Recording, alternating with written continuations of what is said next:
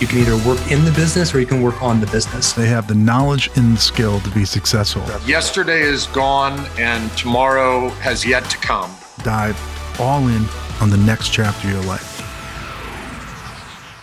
Hi, everyone. This is Greg Alexander, the host of the ProServe podcast, brought to you by Collective 54, the first community dedicated to the unique needs of thriving boutique professional services firms. On this episode, we have a very interesting topic. Today, we're going to talk about the problem of having too much cash. Most of us have the other problem, which is not having enough cash. But today, we've got an interesting story to tell you. And I'm joined by a very well liked, long tenured, well respected member, Nate Kievman.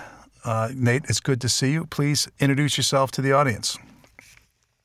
Thanks, Greg. Great to be here, guys. Uh, my name is Nathan Kievman. Nate Kievman is what my friends call me, so please call me Nate.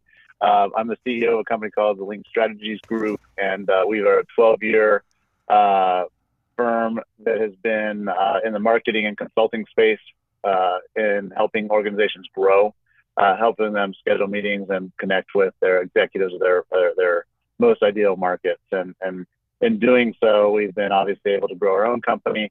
And it's been a fun journey over the past 12 years, sending over 86 million emails, setting up 100 over 100,000 meetings for executives over the years, uh, working with big firms like BlackRock and Nasdaq of the world, down to single person ProServe companies. So we're great. We're grateful to be here, and thanks for inviting me, Greg. All right, fantastic. So Nate, I asked you to come on the show after you and I had a very interesting conversation, and I, I would like you to tell the story yeah. of the problem that you had by having too much cash. For sure. So, uh, never expected this whole story and experience to happen in my, my whole life. But uh, uh, after the fact, Greg and I had some some fun fun fun conversations and some lessons to learn from it.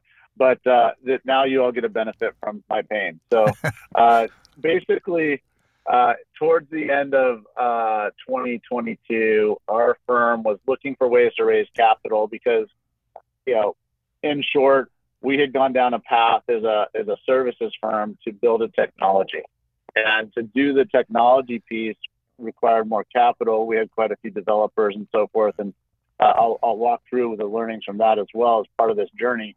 But we had effectively between two sources with the SBA and a, and a private lender, we're able to debt finance 1.8 million dollars that into our 3.4 million dollar business, right? And so the the prior year we did 3.4 million in revenue as an organization, and we raised this 1.8. And the purpose of the raise was to stand up the technology and to stand up the sales organization within our firm uh, and really get that functioning and, and, going. And so I moved over to the sales side of the house, focused mostly on that. Our COO, I had handed the reins over to uh, do a lot on the allocation of resources and so forth side of the house and working with our CFO to to manage that. And I really, you know, quite honestly, thought didn't think much of it, and I, I didn't pay a whole lot of attention to the distribution of cash and the changes in team members and the increase in team and the increase in salaries and pay and so forth. And all of a sudden, six months into it, the money was gone, and we really didn't have a whole lot to show for it. And I was like, "Whoa, what just happened?" And uh, that's like the start of the story. Greg, do you want to jump in here? do you want me to continue through on with what that with what happened from there? Well, so to spend 1.8 million bucks in six months is, I mean, that's crazy. So where did the it money go? where did it go? Well, yeah, you know, um, so when it, when the big money came in, all of a sudden we went from two executives to 5 mm-hmm. That's a big part of it our executive payroll became uh, the next year's was equal to the next year's total revenue. Mm-hmm. Uh, I t- had taken off the ball of serving our clients. Our client retention went down by almost 50%. Our cost went up by 100%. And my next year was a total reverse of the year prior, right? Mm-hmm. And it went in executive salaries. We went from a team of 30 to 50 Mm. You know, and we're outsourced, so it wasn't super expensive. Like you might think that's a lot, but you know, we were able to leverage that. But 50 people to manage half that in number of clients. We're a boutique firm, right? We're managing 25 to 30 clients at any given time. I think we were up to 40 at that point, but still we didn't need 50 people to manage that. Right. And so those are where most of the costs went. A couple extra developers, couple extra executives. All of a sudden, that money's flying out the door. Yep. Okay, so that that helps explain it. Um, so tell me, kind of, what was the the short term implications, and then what did you do to course correct? So, as the CFO came over and had a private conversation with me, uh, this was all that money was spent between like about March and September. So in September, I had a conversation, a really very candid. You're gonna doors are gonna shut here, buddy. Like let's make some changes. Um, and and he's like, because he didn't, he wasn't a CFO at the time. He's now my CFO, but he was like a director of finance, and he was kind of being directed by the single point of direction of all the capital, right? Mm-hmm. So we we what the biggest mistake I made is I didn't have um, two roles vetting out the decisions for where money went. I had one person that was able to do it who was maybe not experienced enough to do so. Um, I wasn't paying attention close enough. I was focused on selling deals and trying to get new things in the door. I'd sell new deals and then they'd be leaving, you know, shortly thereafter. And so we had this like weird loop happening in the business. And I was like, wait, what? So, so we had a, a retention that we had to fix. And, and that was really a culture issue. And it's a different story we can talk about another time. But, um, you know, was, there was one singular, very toxic person in my company that I had to get rid of. So the, the learning that we had to go through, Greg, was that we didn't have good a good process for managing the money. We didn't put good controls in place. Although we did build a budget for it and we did have that plan, it was it was um, undercut from the sales side because everybody's focus needed to move over to retention. So then sales were down, then retention was down. So the double, it was like a double whammy. It was just like this, this it was like a, you know, what do you call it? one of the drain holes in the large. Everything was getting sucked down into this. this the vortex. This yeah. So, it, yeah, it was, it was a vortex exactly. And so we had a, a big team meetup, hard team meetup in uh, in October, and uh, said, all right, we need to we need to cut the fat. Everything's got to change. So, uh, now forward six months, we cut $2 million of cost out of the business. We eliminated most executive roles, moved most roles into functional delivery roles with a couple management roles that oversaw, but not senior executives. Uh, we had two senior executives. Uh, I'm sorry, one myself as the primary senior executive, and then I and we kept two as part-time fractional, and the rest were then managers and doers. And so we cut two million dollars between that. We also uh, canned the technology build. It was just a drain on profit. Yep. Uh, we focused back on our core services model, um, which saved us about 1.1 million a year between the developer costs and then all the technology that we were spending money on with AWS and other other you know non-people costs. Um, and then we got really lean. So we went from here, here's the math. We went from a 3.4 million dollar profit and 1.7 million dollar cost in 21. 22, we flipped it, 3.4 million in cost and 1.8 million in profit and revenue. And then this, and then in 23, we're going to end up in around. Right now, we'll do about 3.2 to 3.4 million, and we'll be at a 1.4 million dollar cost on the year. Yep. So we just totally flipped it around. So, but it was hard and there's a lot of a lot of people trans, transitioning. Yeah. so, well, listen, I appreciate you being vulnerable enough to share this story because you know there's people going to be listening to this and they're going to avoid this painful mistake because of your willingness to share. I want to highlight two things. First, if I had a nickel for every time I've heard this story of a services company trying to become a tech company and screwing themselves up in the process, I'd be a multi-billionaire. So I want to be very clear to members that are listening to this. If you're a services firm, yeah. do not try to become a technology firm. Everything is going to cost twice as much as you think, and it's going to take twice as long as you think, and it's not who you are. You're a services firm. So don't do it. Um, and there's a lot of misconceptions out there. You know, people say, well, if I become a SaaS company, you know, the valuation of my firm is going to go through the roof and I'm going to make a ton of money. That's actually not true. if you look at exits of founders of services firms, they end up making more wealth than founders of technology companies. And why is that? It's because of capital intensity.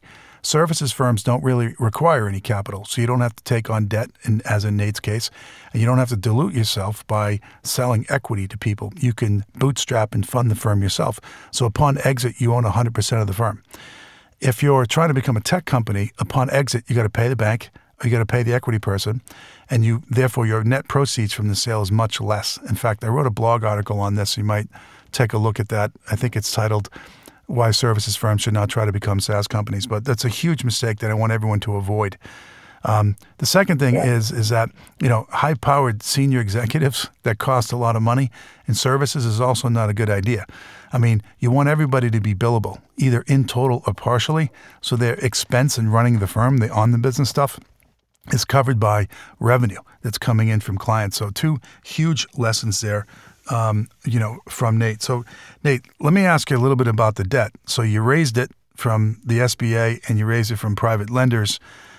It's all gone. I'm assuming you haven't paid off the debt yet, and you're still on the hook for it. Is that true? Yeah, yeah. So now, I, my, my, now I have to go pay that off. Now, I know. The SBA loan's super super generous. It's a 30 year term. I'm three yeah. percent, and you know, not paying it back yet, but that starts in 24, right around the corner. So I'm going to add to my cost of of, of uh, in the business, like my my cash flow cost, and uh, and and it's just that particular um, that sits on me, right? Like yeah. I'm, I'm really, it's, it's something I have to. I'm going to have to take care of it. So now I now remember the tech decision cost me two million dollars at a minimum, probably more like about 2.5 over a three year period of my profit. That's out of my profit yep. that would have otherwise been profit. And now the debt that I used to pay for those people, I've got to pay back on top of that. Yep. So, I mean, that's a really heavy cost. And Greg saved me this. Like, this is the direction we went this way because Greg and I had a very candid conversation. He just wrote the article that week when we had this conversation mm. on the tech side of things. And it was a hard decision because it's like you've grown a baby for three years. You kind of want to see it through, but the end of that path was death. So I said, yep. let's let's stop this now. And you know, lesson learned. Hopefully, you all can hear this because I, I really resonated with Greg's story, and now, and I'm we're a super profitable company. Yeah. Like we're a very healthy company, but I decided to be stupid and follow yeah. these these shiny objects, which you know can be part of our founders' problem occasionally. Yep. So, uh, you know, lessons learned, and uh, yeah, I'll be paying off, you know, 1.8 million dollars of debt over the next. Well, it's a little less now, but over the next many years. Yeah. So. You know, the one good thing about your story, Nate, the mistake that you didn't make is you didn't sell any equity. Um, that would have been a real kick in the teeth because equity you can't get rid of. I mean, you can pay off the debt. You know, it, it sucks that you have to do that, but you can pay it off and get back to zero and then grow again from there. If you had take on an equity partner, now you got somebody who owns 20, 30, 40, God forbid, 50% of your firm, and you can't get rid of them. So thank goodness that uh, that you didn't do that, and that's another lesson. So Nate, lastly, you know, if you were to kind of summarize, maybe you know, for those listening, any other words of wisdom or advice that you would share with people that we haven't discussed today regarding this issue? Read the boutique and uh, follow the instructions. I mean, if, if if I had read read it and, and had some of the insights prior, um, that would have saved me millions of dollars. Yeah. Right. And and uh, and it did. It still, even though I only did it halfway through, it still did save me. Uh, possibly my company actually. Yeah. You know, um, I would I'd say definitely take the words of wisdom. Greg's been a great resource for me and, and, and as an advisor uh, and from an experiential level but also the community. I mean, I'm very involved in the community. I talk with members. I learn from members all the time. The the board board program we, we have we have great value contribution to each other and insight. Um, but I would actually say like my biggest takeaway of all of this is before you start giving away executive seats or partner seats in your firm, and then there's the equity part of that because I did have Greg, I did give. I bought it all back. I was able to retrieve all my equity back, but I almost lost 34% of my company. Wow. In the process of all of that. And, um, and I would say that to, to, to have controls in place. So like for me, the biggest thing was if if I had a proper reporting mechanism that I could see weekly of what the money was going towards, I could have stopped it, but I didn't, and I trusted really core people more than I should have trusted them, and they abused uh, money that they'd never seen before, right? Yeah. So it wasn't their money. It was easy to go Yeah. increase everybody's pay by five or ten grand, and then, I mean, when we had a board session uh, with with the C54 board, and in that session, um, the the context of executive pay norms came up, and I was like, what is what is normal for everybody? Well, I got quoted from two different people in my company that I had trusted that this was normal pay for people. And when we heard this, the numbers on the board, they're like, no, it's like way down here. Hmm. They were quoting me like billion dollar corporate normal pay structures as our normal pay structure as a startup boutique. I'm like, I'm like, oh my God, Yeah. I'm paying way too much for all these different roles. And when it just, it just didn't, the math didn't work. Right. Yeah. So I would just say, make sure your controls are in place, trust, but verify, especially with executive teams have double points of control to, to, to check against each other, uh, especially when it comes down to the money part of things. And those are my big takeaways. And don't do tech. Like if you're going to do tech, then have a separate entity, go raise money for that Yeah, separately, exactly. and just leave your services business as Yeah. its own cash cow. So Awesome. uh, hopefully that's helpful, Greg. Yeah, super helpful, man. All right, I got three calls to action: one for members, one for candidates for membership, and one for tire kickers. So, members, look for the meeting invite. We're going to have a private one-hour Q and A session with Nate.